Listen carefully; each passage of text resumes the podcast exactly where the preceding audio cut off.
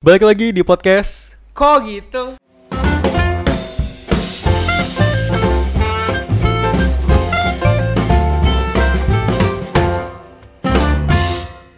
masih sama gue Edward dan, Dan gue James.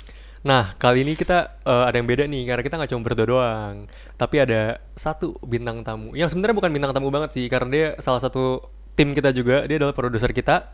Boleh dikenalin? Halo teman-teman, kenalin nama gue. Felix. Gue produser dari podcast kok gitu. Ini Pak produser ini, ini jadi kita. Pak produser kita teman-teman ya.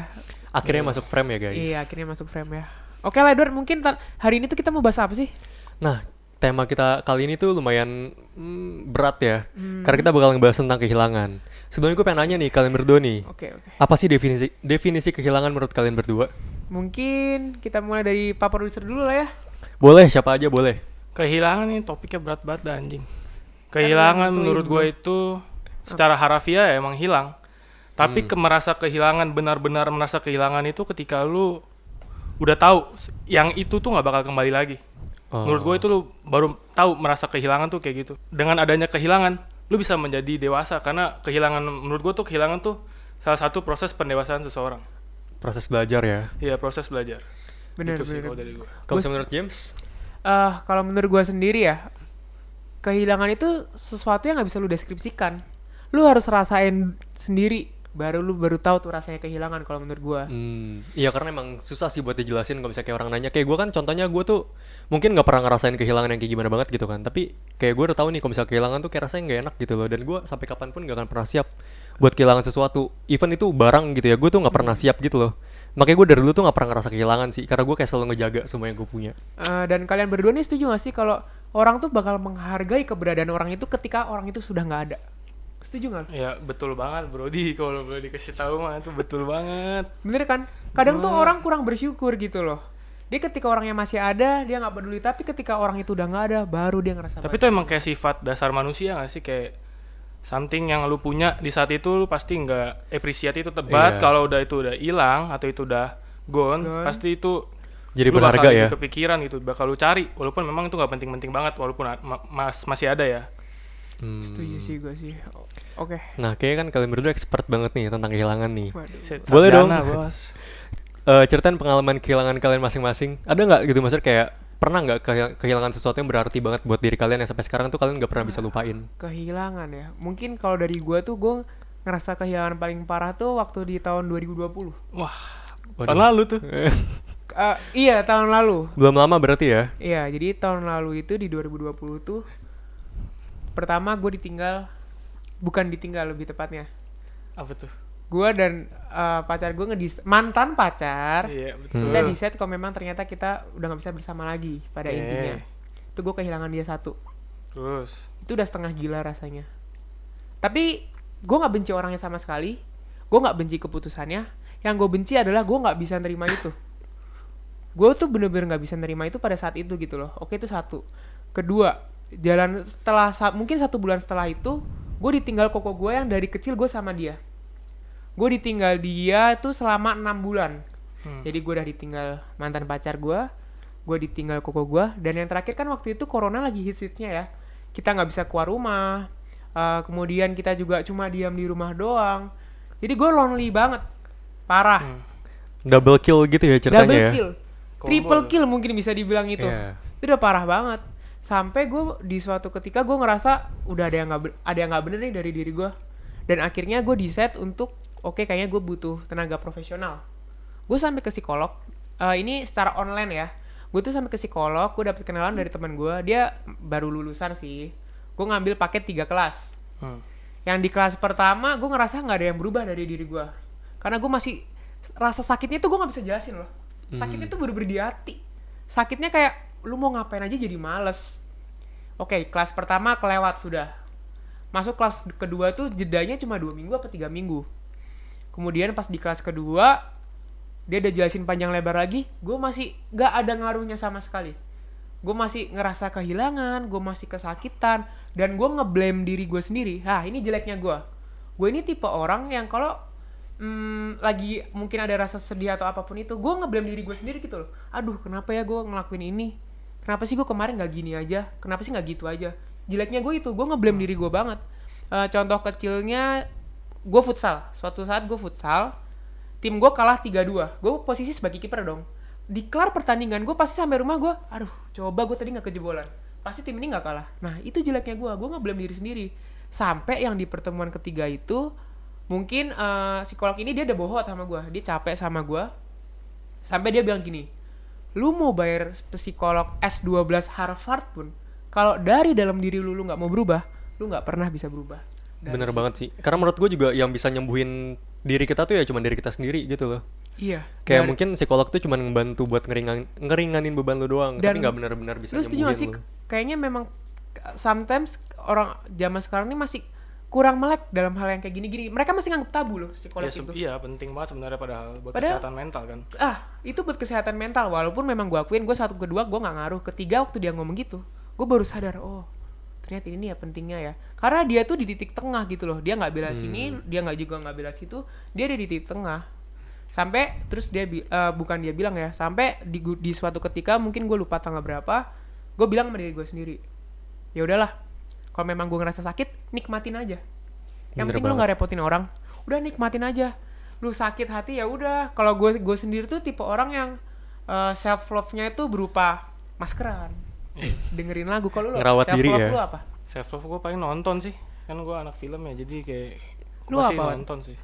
Kalau gue apa ya mungkin eh hangout sih sama teman-teman ya kayak nyenengin nyenengin pikiran segala macam ketemu tem- temen-temen kan itu bisa kayak ngehealing kita juga kan. Hmm, dan menurut gue memang self love itu penting banget loh ternyata. Gue tuh baru sadar ketika ya gue udah kehilangan itu. Oh ternyata pentingnya ngerawat diri sendiri. Walaupun mungkin habis dari situ pasti malam sebelum tidur. Musuh gue tuh malam sebelum tidur. Itu gue ngerasa sakit. Overthinking tuh. over ya mungkin overthinking ya bisa dibilang ya gue selalu mikir ah coba gue kemarin nggak gini coba gue nggak gitu ini nggak bakal kejadian gitu terus sampai di titik gue oke lah gue nikmatin aja sakitnya ya udah gue nggak denial itu yang penting menurut gue jangan denial deh memang ketika lu belum bisa mungkin move on atau apa pun itu ya udah nikmatin aja. Memang kalau belum bisa ya udah gitu loh. Iya. ya kan? Setuju kan? Jadi intinya kehilangan lu ini tuh lumayan ini ya. Bukan lumayan lagi sih. Ngeganggu ment bukan gue kadang masih sih, bersyukur gue masih dikasih gitu ya. hidup loh sampai sekarang. Gue kadang masih bersyukur tuh gue bisa ngeliatin 2020 gue karena sempat mikir waktu di pertengahan wah anjir udah nggak bisa lagi nih. Di Iya titik sih. gue bukan nyerah terus mau bunuh diri enggak enggak sama sekali. Cuma di titik ini udah nggak bisa lagi. Nih. Emang tahun lalu tuh lumayan berat sih Berat, kondisinya buat semua orang. Tapi puji Tuhannya gue bisa ngelaluin itu ya Ya bagus sih kalau bisa ngelewatin ya karena nggak semua orang bisa ada di posisi lu dan nggak survive Nah, gitu. nggak dan semuanya. kadang yang kadang bikin gue kesel setiap orang itu kan em, memaknai sebuah kehilangan itu berbeda-beda ya Hmm. ada yang biasa aja ada yang parah banget kadang orang kayak nganggap sepele ah lu putus cinta doang sampai segininya lah mungkin menurut lu putus cinta tuh hal biasa bagi gue enggak bagi gue tuh hal yang dalam banget mungkin ya gue baru pertama juga ya Nah, gimana nih kalau misalnya Felix pengalaman kehilangan? Pengalaman kehilangan gue kayak sama deh kayak James tahun 2020-an gitu deh. Kayak bulan eh enggak deh gue tahun ini deh 2021 gue. Di bulan Juli deh Juli itu sama gue kayak James juga. Gue akhirnya sama mantan gue memutuskan untuk berpisah. First love. Ya first love gue mantan terindah gue lah gitu lah ibaratnya. Terus gue memutuskan untuk berpisah dan empat hari setelah itu tuh gue ditimpa lagi nih tim- ditimpa kehilangan kehilangan berikutnya. Jadi setelah gue putus sama mantan gue gue kehilangan lagi opa gue menurut gue dua orang itu tuh yang punya impact gitu di hidup gue karena gue gede tuh bukan sama ma bapak gue maksudnya kayak gue diurusnya tuh sama kakek nenek gue sama opa oma gue jadi kepergian opa gue ini sih memberi damage ya di gue dan mepet ya waktunya ya? Dan Iya, hari itu lagi gue ditimpa kehilangan mantan pacar yang sama-sama memberi impact juga di hidup gue jadi dua orang itu Hmm. hilangnya barengan gitu. Jadi ya yang gue rasain waktu itu sih iya saat itu apa yang lu rasain? Gimana ya kayak lu di posisi diri lu tuh udah sampai nggak bisa ngerasain apa apa lagi. Sama. Lu kayak feel nothing tapi ya lu masih hidup cuman lu nggak bisa ngerasain apa apa gitu. Kosong Itu gitu hidupnya ya. kosong bener kosong gitu. Empty aja. Dan eh, menurut gua tuh ada dua tipe orang kalau lagi stres kayak gitu. Ada yang makannya makin banyak, ada yang nggak mau makan sama sekali. Kalau lu yang kalau waktu gua nih pas jadi gimana ya kan ada ada jeda empat hari tuh ya pas gue putus sama mantan gue tuh gue cuma di kamar doang seharian Hmm. ya merenungin lah apa sih ini kesalahan kesalahan gue nih yang bisa Jadi Dan satu lagi ya, ini kehilangan itu datang bersama penyesalan. Ah, bener banget. Itu penting banget. Kehilangan tuh selalu datang bersama penyesalan. Habisnya kehilangan timbullah penyesalan. Nah, pas baru putus gue udah merasa kehilangan banget nih. Ya penyesalan-penyesalan tuh ada di dalam diri gue tiba-tiba aja gitu. Kayak gue nyesel anjing. Kenapa gue waktu itu kayak gini anjing? Kenapa gue waktu itu nggak kayak gitu? Iya. Ya jadi gue satu hari setelah gue putus sama mantan gue tuh gue cuma waste my time tuh in my bed gitu. Nggak ngapa-ngapain lagi Oh. dan gue udah mulai settle tuh di hari ketiga gue udah mulai bisa oke kayaknya masih bisa di fix kayak masih bisa di fix gue masih positive thinking kayak masih bisa gue fix sama sama mantan gue dan di hari keempat opa gue meninggal emang udah tanda udah ada tanda tandanya cuman kita nggak expect secepat itu loh karena Iya. hari sebelumnya tuh masih baik-baik aja gitu sama sama kita juga masih senyum masih ketawa-ketawa terus pas besoknya udah tiba-tiba nggak ada jadi ya habis pas kejadian opa gue meninggal tuh kan gue yang pertama kali gotong jasadnya gue yang Hmm. gue orang pertama yang megang jasadnya itu gue feel nothing gue nggak sedih gue nggak marah gue gue cuma nggak ngerasain apa apa gitu Iya, tahu iya, apa lagi iya. mau gue rasain lagi Mati rasa, lu udah Mati mati, rasa rasa, gua. itu namanya. bisa dibilang Oh berarti bisa dibilang, oh, sorry ya sebelumnya. Hmm. Berarti opa lu itu nggak adanya bukan di rumah sakit atau di rumah di ranjang ya di ranjang ya? Dan lu yang yang pertama kali tahu iya gue yang pertama kali nemuin apa ibaratnya kayak ngeberesin jasadnya gitu loh sebelum anak-anaknya datang kumpul ke rumah gue Oh. Tuh, jadi ya pas habis kejadian itu setengah jam habis gue udah beresin jasadnya gue cuman duduk doang di kamar bengong kayak anjing ini mimpi bukan nih ini mimpi bukan nih Iya. semoga mimpi nih semoga mimpi gitu doang yang gue yang ada di pikiran gue tuh semoga ini mimpi aja dan ternyata ya enggak it's fucking real bro it's fucking real And so hard bro. so hard Nah, Oke. kira-kira apa nih yang bisa lu pelajarin dari kehilangan yang yang kalian berdua alamin alamin tadi dari cerita kalian berdua itu? Ada nggak pelajaran yang bisa kalian ambil? Wow, pelajaran itu banyak banget yang banyak bisa sih kalau dari Justru kehilangan dari ini banyak kehilangan itu sih. lu bisa, lu bisa apa ya evaluasi diri lu lagi. Oh, Iya. Oke, gue kurang di sini. Oke, gue kurang di situ. Walaupun buat lu sampai di titik evaluasi itu, lu butuh waktu banget. Apalagi tipe yang kayak gue mungkin, tipe yang kayak Felix ini mungkin, yang sangat-sangat gak bisa nerima banget apa itu kehilangan gitu loh. Kita butuh banget waktu. Nggak nggak segampang itu kok. buat Emang sih semua orang tuh kayak nggak akan pernah siap gitu loh ditinggal atau merasa kehilangan. Iya, Ya, lu kalau gak akan pernah siap sih seumur hidup lu lu gak bakal nggak akan pernah siap dengan kehilangan either itu lu belum pernah tapi lu belum pernah itu bakal akan gitu loh. Karena setiap orang pasti akan merasakan yang namanya kehilangan. Cepat atau lambat ya. Iya, yang bisa kita lakuin ya cuma bisa nerimanya aja ya. nerima. Jadi apa ya yang lu apa yang lu dapat dari kehilangan karena nih, di antara itu? semua teman-teman gue ini damage yang paling sakit gue nih pelajaran yang bisa gue dapetin tuh yang tadi gue bilang ya di awal kehilangan tuh datang bersama penyesalan. Jadi pasti Dan itu udah pasti wajar. Dan menurut gue memang setiap orang pada waktunya nanti pasti itu menemukan yang namanya kehilangan pasti. Iya. Entah dan even itu penyesalan pasti. Tuhan yang panggil atau manusianya yang menyudahi. Terus Pasti. abis itu kehilangan tuh juga ngasih tau gue tuh untuk menerima diri gue sendiri gitu. Dengan adanya kehilangan ya. Jadi kan gue merasa lonely tuh. Lonely itu menurut gue ngajarin gue cara menerima diri gue sendiri melalui kehilangan itu. Dan kehilangan itu juga merupakan proses pendewasaan diri. Jadi selama gue proses kehilangan itu tuh gue cari teman-teman gue. Apa yang bisa gue lakuin nih yang bisa uh, keep up gue lah. Karena gue udah down banget nih. Gue udah harus naik ke permukaan lagi nih. Ini bukan gue nih kayak gue di down di kamar semingguan di kamar tuh bukan gue banget. Jadi ya gue cari cara gimana tuh supaya gue bisa keep up lagi gitu. Oke, oke. Terus yang paling penting gue pakai teori ini. Ini teori teori dari Panadi Makarim. What comes up must come down. What comes down must come up. Itu sama aja kayak kehilangan apa yang hilang dari diri lu. Itu suatu saat lagi bakal balik tapi ya lu harus sabar.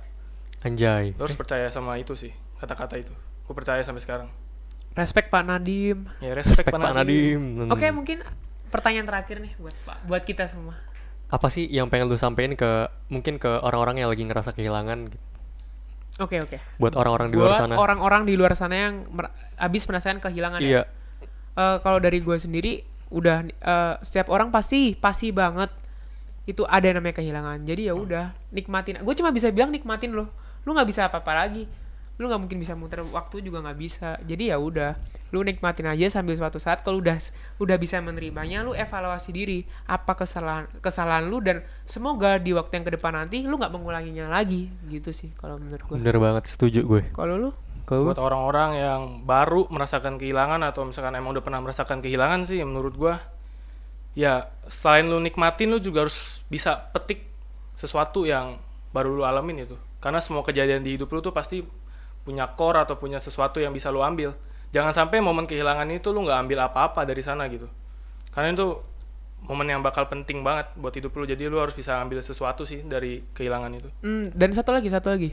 Menurut gue ketika lu habis kehilangan seseorang, mungkin ini konteksnya ke, lebih ke kekasih kali ya, ke pacar. Hmm. Mungkin nggak usah buru-buru lah cari yang baru. Justru udah habis lu kehilangan itu, itu waktunya lu menemukan jati diri lu. Waktunya lu mengenali diri lu lebih dalam lagi gitu loh. Toh kayaknya nggak nggak punya pacar juga nggak bikin lu mati kan? Bener Mati bener sih, banget. mati mati Aduh. Iya sih, mati, sih. Enggak, kalau menurut gue lebih baik kayak memperbaiki diri dulu sih. Maksudnya Iya. kayak mikir, oh ya gue salahnya di mana nih gitu supaya nanti di berikutnya tuh lu nggak akan ngulangin kesalahan yang sama. Bener, bener kan? setuju banget Ya, dan gue setuju sih bos gue kayaknya tipe orang yang gue berharap next relationship itu udah yang terakhir sih kalau gue gue bukan tipe orang yang ah mumpung masih muda cari pacar sebaik-baiknya biar dapat Hmm. pelajaran sebaik-baiknya. Gue bukan tipe yang kayak gitu kayaknya. Gue malah berharap semoga nanti ke depan kalau ketemu ya gue harap itu yang terakhir. Karena gue gue gue mengenali diri gue banget. Gue nggak bisa akan yang mereka kehilangan itu. Ya nggak ada yang siap sih kalau ngomongin soal kehilangan Iya kan? bos. Jadi kayak ya lu harus menyiapkan diri. Iya sih Nah itu dia tadi kita udah cerita-cerita sedikit tentang kehilangan, udah ada perspektif dari James dan juga dari Felix. Kalau gitu cukup topik untuk hari ini. Eh, kita minta buat teman-teman sarannya untuk episode berikutnya bisa kalian komen di bawah. Dan juga jangan lupa follow sosial media kita yang ada di kolom deskripsi. Dan jangan lupa juga untuk dengerin kita di Spotify. Kalau gitu jangan lupa untuk like, comment, dan subscribe. oke Bye. Dah. salam dari Binjai salam dari Binjai.